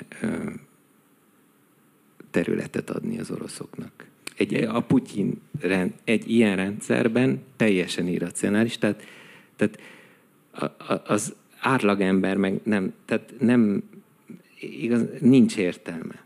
Nincs értelme, mert tudjuk, hogy ebben a egy Putyin rendszer mellett ez csak átmeneti fegyverszünetet eredményez. És ha szabad még egy dolgot hadd tegyek hozzá, hogyha van fegyverszünet, és úgy születik meg a fegyverszünet, hogy ezt a délkeleti sávot, amit most ideglenesen, vagy nem tudjuk mennyi ideig Oroszország, az orosz erők ellenőriznek, ha van fegyverszünet, akkor a szankciós politika elkezd lankadni. És a szankciós politika nem csak abban az értelemben kezd lankadni, hogy újabb és újabb szankciókat nem vetnek ki Oroszországra, hanem az addig kivetett szankciók betartásának ellenőrzése elkezd lankadni. És ez azt jelenti, hogy kétszeresen is nyertesévé válik ilyen értelemben egy fegyverszünetnek Oroszország. Egyfelől területen belül van, másfelől pedig az a szankciós politika, ami azért láthatóan nagyon érzékenyen érinti az orosz gazdaságot. Ugye nyilvánvaló, hogy két számjegyű lesz a recesszió, de hogy pontosan ez a két számjegy hogyan alakul, ezt pillanatilag nem tudjuk, és talán három héttel ezelőtt a jegybank elnök asszonya a Dumában egy hosszú beszédében arról beszélt, hogy a, az év derekán, tehát a második negyedév végén nagyon sok ágazatban eltűnnek azok az alkatrészek, azok az elemek, amik ben vannak egyenlőre az országban, és folyamatos termelésre adnak lehetőséget, de nagyon-nagyon sok ágazat, iparág esetében ez a fél év közepén megszűnik, és az drámaian új helyzetet fog előidézni. Tehát a szankciós politika, és különösen érdekes lesz ebből a szempontból ugye a kőolaj és a földgázzal kapcsolatos szankciók esetleges elrendelése, és itt külön felhívném a figyelmet arra, hogy itt van egy aszimetria abban a tekintetben, hogy Oroszország a szénhidrogén exportjából kétharmadnyi bevételt azt a kőolaj és kőolaj származékokból szerzi, és nem a földgázból. A földgáz viszont Európa számára azért érzékenyebb probléma, mert mind forrás tekintetében, mint a szállítási útvonalak és eszközök tekintetében jóval kiszolgáltatottabb. De az igazi érzékeny veszteséget Oroszország számára a kőolaj és származékainak bolykottálása jelenteni, mert abból van a pénz. Nem kell félni egyébként a gáz esetében attól a kérdéstől, hogy válaszul elzárják a csapokat. Az a probléma, hogy Oroszország nem tudja rövid távon hatékonyan Európán kívüli piacokra átirányítani a gázt. Nincs LNG kapacitása, a teljes exportnak töredékét tudja cseppfolyós gáz formájában exportálni, és már a háború második hetében befektetési bankok megrendelésére készült olyan felmérés, hogy Urangolyból, ahonnan egyébként Németországba szállítják a gázt, hogyha onnan egy vezetéket szeretnének megépíteni Kínába, annak a vezetéknek a megépítése 200 milliárd dollárba, öt évbe kerülne, de van két probléma. Egyrészt nem is tudnánk a vezetéket megépíteni, mert egy csomó elem, ami ehhez szükséges lenne, az bolykottál, tehát hogy blokkolva van, tehát technikailag sem tudnák megoldani, és van még egy probléma a, amíg Németországba eljut az a gáz, amit Uraingolyból szállítanak ö, Európába, a teljes mennyiség egynegyedét elégetik azok a kompresszorok, amik lökik a gázt nyugati irányba, mert ez magától nem megy. Na most Kína sokkal messzebb van. Tehát ugyanannak a gáznak, amit tehát a németek megvesznek, annak a háromnegyede ér el Németországba. Ugyanez Kínába sokkal kisebb arányba, tehát a költségek is. Tehát azt feltételezni, hogy a gázzal nyomást tud gyakorolni Európára Oroszország, az erősen hibázik, és még egyszer mondom, különösen érdekes lesz, hogy az Iránnal való alkufolyamatban Irán visszaengedhető a globális kőolajpiacra, Ugye most ők szankció alatt vannak, de megvan az infrastruktúra is, és megvannak azok a kitermelőhelyek is, ahonnan nagyon gyorsan, jelentős mennyiséggel lehetne pótolni a globális piacokra kerülő orosz kőolajat. Földgáz esetében paradox a helyzet, ugye Irán a világ második legnagyobb igazolt földgáz tartalékával rendelkezik Oroszország után, csak Irán netto importőr, tehát nem bányásza ki a gáz, tartalékolja, tehát ott magát, a mezőket is fel kellene tárni, és azt az infrastruktúrát, export infrastruktúrát is kialakítani, amin keresztül elindíthatja nyilván elsőben LNG formájába a globális piacokra. Tehát gázügyében az irániak rövid távon nem tudják a világot kisegíteni. De kőolaj esetében egy értelmes alkú például itt is jelentős változást tudna előidézni ha már itt tartunk, látjuk azt, hogy az Európai Unióban zajlik egy óriási energiapolitikai átalakítási projekt, ez függetlenül az orosz háborútól, ez régóta zajlik, és láthatóan lökést adott neki ez a háború. Hogy látod ennek a helyzetét? Ugye, amikor Ursula von der Leyen megválasztják, akkor ő már a Green Deal nevű programjával ül be az elnöki székbe, és ez azóta is számára fontos maradt, tehát ilyen szempontból a háború az tényleg egy olyan stratégiai ügy, amiben ezt még tovább tudja tekerni. És ha valaki megnézi ezt a Repower EU csomagot, ami, ami ugye nem önmagában egy jogszabály, hanem most 8 vagy 9 különböző elemből összetevődő jogszabály csomag, amiben van stratégia, irányelv és egyebek is, ugye ebből lehet látni, hogy a napenergiától az energiahatékonyságig mennyire szép színes, sok gondolat van a mögött, hogy egyébként ezt hogyan kéne Európában megcsinálni. Ugye itt a, a különböző válságok, ráadásul az állami támogatási szabályok felazulását már a Covid-dal elkezdték, de még most is ugye számos kivételt kommunikál a bizottság, és ez tovább egyszerűsítheti a helyzetet. Arról nem szólva, hogy egyébként ugye a globális piacon ebben kialakult innovációs versenyben ez egy újabb esély Európának, hogy, eh, hogy visszaszerezze, vagy megtartsa bizonyos területeken az elsőségét, eh, amivel aztán ugye globális pozíciókat lehet építeni. És hogyha egy picit egészségesebb, úgy is mondhatjuk, hogy kiegyensúlyozottabb lesz a Kína-Európa eh, piacnyitás, tehát csak akkor azt nyitjuk ki, amit ők is kinyitnak, mondjuk ha ez így lenne, akkor nagyon sok minden csukva lenne, akkor, akkor, akkor ugye ennek az egésznek az optikája megváltozik. Tehát itt egy nagyon komoly, eh, ez az európai stratégiai szuverenitás szempontjából, eh, ugye az energiaellátás kérdése is, és egyébként a digitalizáció kérdése az, ami Brüsszelben szerintem ebben abszolút napirenden van, és rendkívül fontos. Erről szól Brüsszel jelenleg.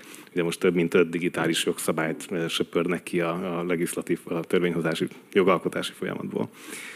Úgyhogy, úgyhogy ez egy hihetetlen fontos stratégiai kérdés, de ugye azt föl kell tegyük a legvégén, hogy mi lesz egyébként az európai szomszédság régióban, és itt nem csak kelet, de a déli vidékeken is, amikor nem érkezik meg az európai petrodollár vagy petroeuró, ugye? E, tehát amikor majd sem Algéria, sem e, Libia, sem Marokkó, sem mások, e, és hát ugye ott a teljes egyébként demográfiailag rendkívül fiatal, de élelmiszerellátásában teljesen önállótlan 500 milliós arab régió egyszer csak nem kapja majd meg ezeket a bevételeket, és mondjuk 10 év alatt ezeket kivezetjük.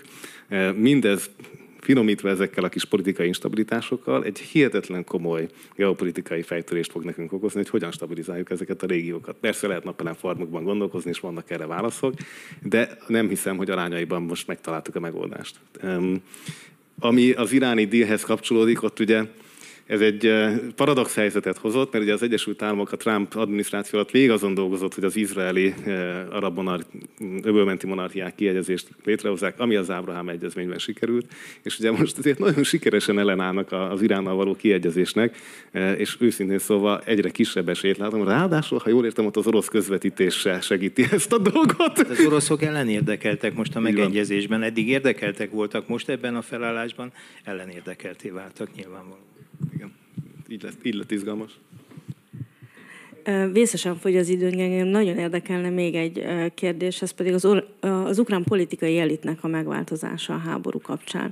Tehát hogy változik az ukrán társadalom, és hogy változik az ukrán politikai elit? Ugye Két vonatkozás érdekel elsősorban. Az egyik pedig, hogy a, a gazdasági modernizáció, ami, ami évtizedek óta, vagy legalábbis két évtizede biztos, hogy folyik Ukrajnába, meg tudja ezt erősíteni, hogy felrebesgetik az Európai Uniós tagságot ennek kapcsán, de a másik vonal, ami igazán érdekelne az, hogy, hogy Ukrajnával kapcsolatban láttuk, hogy nem a kereskedelmi fejezetekkel voltak különösebb probléma, hanem a jogállamiság fejezetek voltak azok, amik, amik az Európai Unió részéről nagyon sokáig behúzták a féket. Itt változhat valami? És hogyha már itt a végén tartunk, hagyd tegyek fel egy magyar vonatkozású kérdést, hogy ebben a, ebben a részben hogy látjátok mondjuk a, a kisebbségpolitikának a helyzetét, ha már jogállamiságról beszélünk, megváltozhat-e? Változnak-e demokratikusabbá vált-e a, a, az ukrán elit? Vagy pont azok a részek, akik, akik erősítették volna a kisebbségvédelmet, azok most háttérbe szorultak? Én talán egy ezt én kezdeném. Tehát nagyon sokat fejlődött az ukrán gazdaság még az alatt a négy év alatt, ami, vagy nem három és fél alatt, amit, ameddig ott voltam. Nagyon vannak egy pár rendkívül nagy vállalat, nagyon erős, versenyképes világszinten. A probléma az az, hogy ezek nagy része ez valamilyen oligarchához kötődik, és valóban a, a fő probléma Ukrajnával az a, ez a rule of law, a jogállamiság és a, a korrupció. És mind, még a legutóbbi időben is sajnos meg lehetett venni egy bíró, bíró, bírói döntést, és, és többször volt dolgom um, olyan törvénytervezettel, ami, amiről kiderült, hogy egy, egy oligarcha áll mögötte. Tehát um, ez, ez sajnos én nem hiszem, hogy tehát én nekem optimistának kéne, hogy legyek, de, de hát reálisan nézve nem hiszem, hogy a háború ezen bármi pozitívat és bármi pozitív hatással lehet erre, erre az alapproblémára, és ez lesz az európai csatlakozásnak a, a, a fő problémája is, ez a jogállamiság és a, a korrupció.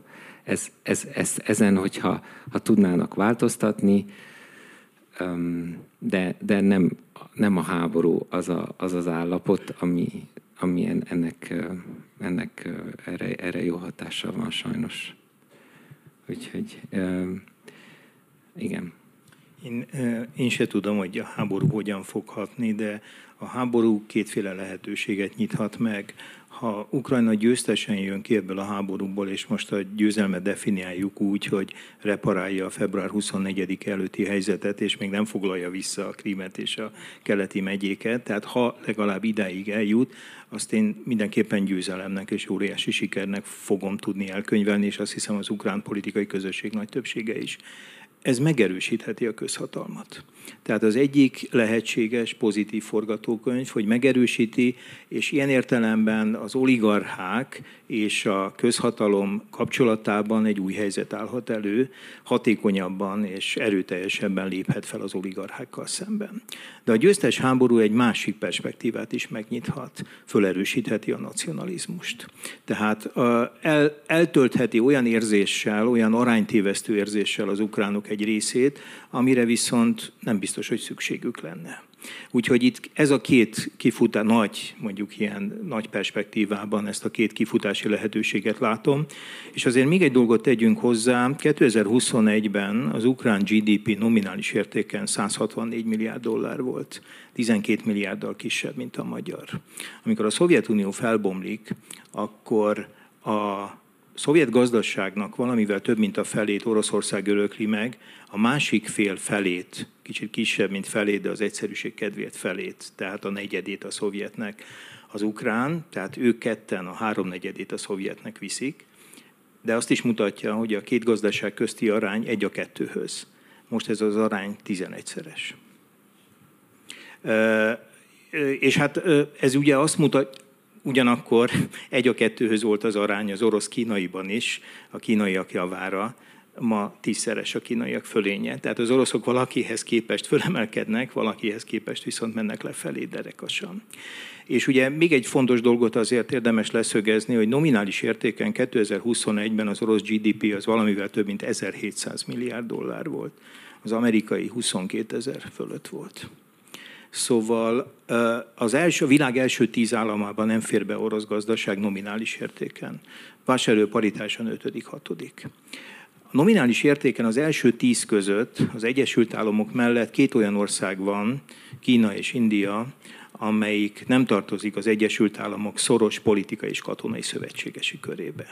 Szóval destruktívnak lenni, tehát tudatosan azt a politikát vinni, mint amit Oroszország szerintem 14-től képvisel, hogy tudunk mi problémát, komoly problémát okozni a világnak, és egyszer csak belefáradtok, és elfogadjátok azokat a szabályokat, amit mi kérünk, lehet hosszú időn keresztül destruktívnak lenni, de totálisan szembefordulni a világ meghatározó gazdasági és katonai hatalmaival, az szerintem öngyilkos lépés.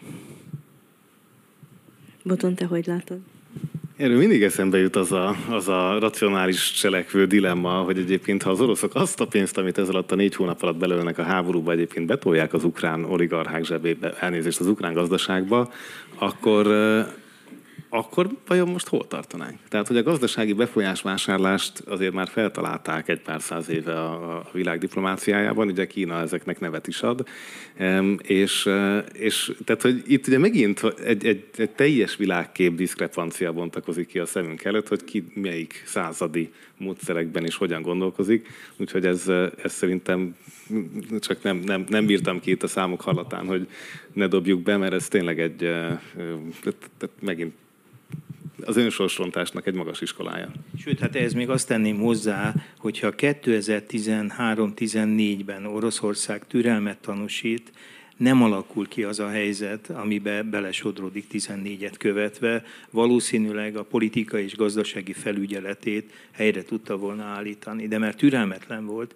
és miért volt türelmetlen? Azért volt türelmetlen, mert 2012-től az a nagyon impozánsnak tűnő visszatérés a globális válságot követően, amikor a G20-as csoportban a legdrámai visszaesést az orosz gazdaság produkálta, 10-11-ben 4,5%-ra pattan vissza.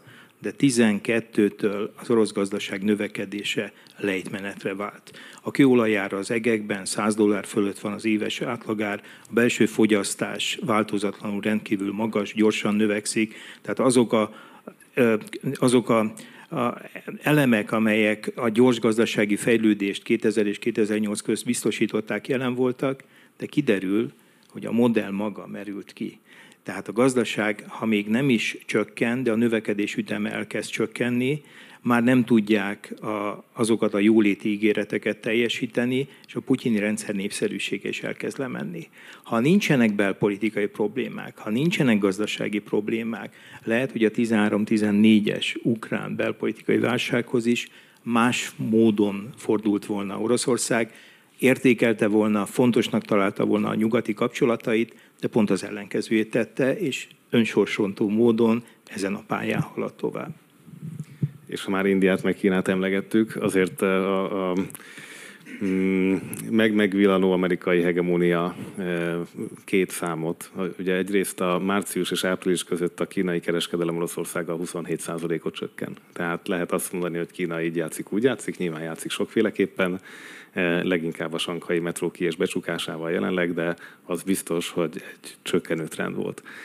A másik történet pedig az, hogy ha jól emlékszem, talán most a, a Quad találkozón, tehát ugye ez a e, Indiát is magába foglaló amerikai szövetségi kísérlet, eljutott oda a héten, hogy e, végül India úgy tűnik visszamond egy nagyon komoly orosz fegyvervásárlást, és elkezd amerikai fegyvert vásárolni, amiből hát megint csak az látszik, hogy az Egyesült Államok és Washington ügyesen kezdje el a maga javára ezt fordítani, és ez miközben szövetségesünk sikerének örüljünk, csak ugye Európának is megint fel kéne bezárkózni, hogy, e, hogy vajon mi az, ahol ezeken a e, szintereken mi is érdemben meg tudunk jelenni. És akkor itt lenne ugye Lengyelország kérdése, hogy vajon ez a kisebbségi kérdés hogy befolyásolja olyannyira, hogy el is felejtettem rá utalni, hogy e, pontosan a napokban, amikor Duda lengyel elnök e, Kievben járt, akkor Zelenszky bejelentette, hogy tekintettel arra, hogy Lengyelország milyen kiterjedt és sokrétű és nagyon fontos segítséget nyújt Ukrajnának,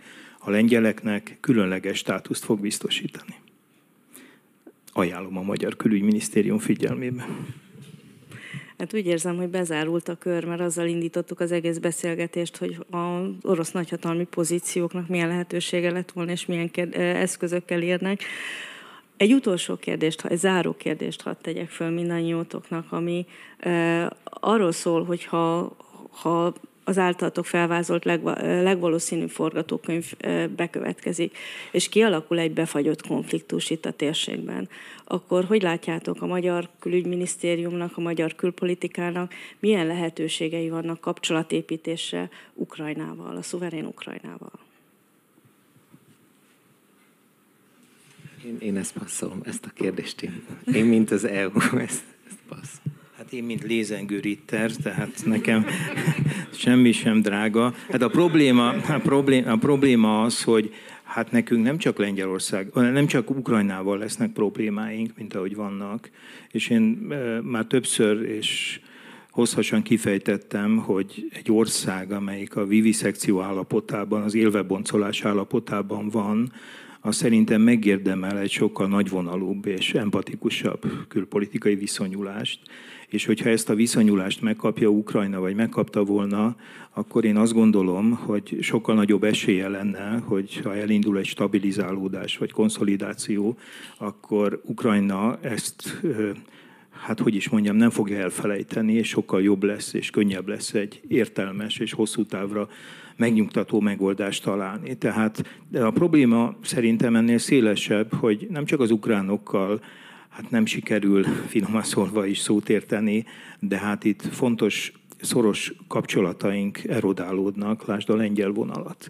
Tehát, és én nehezen tudom elképzelni, hogyha ez a konfliktus itt tőlünk keletre tartósá válik, hogy például a V4-ekben lehet életet. Szóval az egy ilyen tetsz halott lesz, mert annyira fontos és stratégiai súlyú kérdésben osztja meg a szereplőket, hogy nem tudom elképzelni, hogy lesznek olyan területek, lehet, hogy kulturális területen még valami marad, de szerintem az egy ilyen tetszhalott állapotot idéz elő. Ugye eleve a v mellett számos egyéb regionális szövetség volt, tehát a Weimári hármaktól a, Szilo, tehát a Sziloviki, Szlavkovi háromszögig, az is van valószínűleg, de az egy másik háromszög, tehát hogy rengeteg együttműködés van, ugye a románokat se felejtsük el, hogy nagyon komoly szolgálatokat tesznek, és a Fekete-tenger azt hiszem, hogy így is úgy is nem, nem hivatalosan, de valahogy mindenképp militarizált övezet marad, akkor is, hogyha a Krím, főleg, hogyha a Krím orosz marad, vagy nagy Isten még több terület. Ugye ehhez azért a törököknek is, mint NATO tagállam lesz egy-két szava, tehát itt, egy, eh, itt mindenképpen lesznek olyan régiók, eh, amik megmaradnak egy, eh, egy sokkal súlyosabb konfliktuszónának, mint voltak február 24 előtt. Úgyhogy az a mm, magyar külpolitikai axióma, hogy, hogy Oroszország nem fog nagyot veszíteni ebben a konfliktusban, ugye láthatólag ez vezeti a döntéseket jelenleg. Kérdés, hogy eh, Novák Katalin látogatása jelente ebben egy olyan fordulatot, hogy eh, tartósan tudja ezt eh, hozni. Mm, hát lehetünk ebben idealisták, optimisták vagy pessimisták. Várjuk meg, hogy felálljon a döntéshozatali rendszer. Ugye ez tegnap jött ki kormányrendeletben, és úgy tűnik, hogy, hogy sok izgalmas átalakítás van. Mm, ettől függetlenül a, a Lengyel Szövetség, tehát hogy ugye a lengyel oldalon jelentették be ráadásul a visegrádi e, felfüggesztést, de amikor még a háború utáni hetekben már ez elhangzik, ez egy hihetetlen súlyos e, állapot és lépés, ráadásul ugye lengyel választások lesznek 23-ban, e, tehát azt hiszem, hogy itt nagyon komoly kockázatokat fut a magyar kormányzat, és abban is, hogy azért a lengyel oldalon vajon az uniós megállapodások ide hogy sikerül. Nem, nem is a retorika szintjén értettem, hanem egy olyan cselekvési rendszert, amiben gabonakereskedelem, vagy bármiben, amivel egy rendezett viszony után lehet uh, lépéseket. És hát az újjáépítés, nem? Tehát, hogy Kárpátáját akkor majd kiépíti ugye, hogyha így adódik ez a konfliktus. Köszönöm az Európa Pontnak, hogy megszervezte ezt a beszélgetést, és hát e, nem utolsó sorban köszönöm a beszélgetőknek, akik a tudásukat megosztották velünk, és sokkal árnyaltabban és mélyebben látjuk ezt a konfliktust. Köszönöm szépen.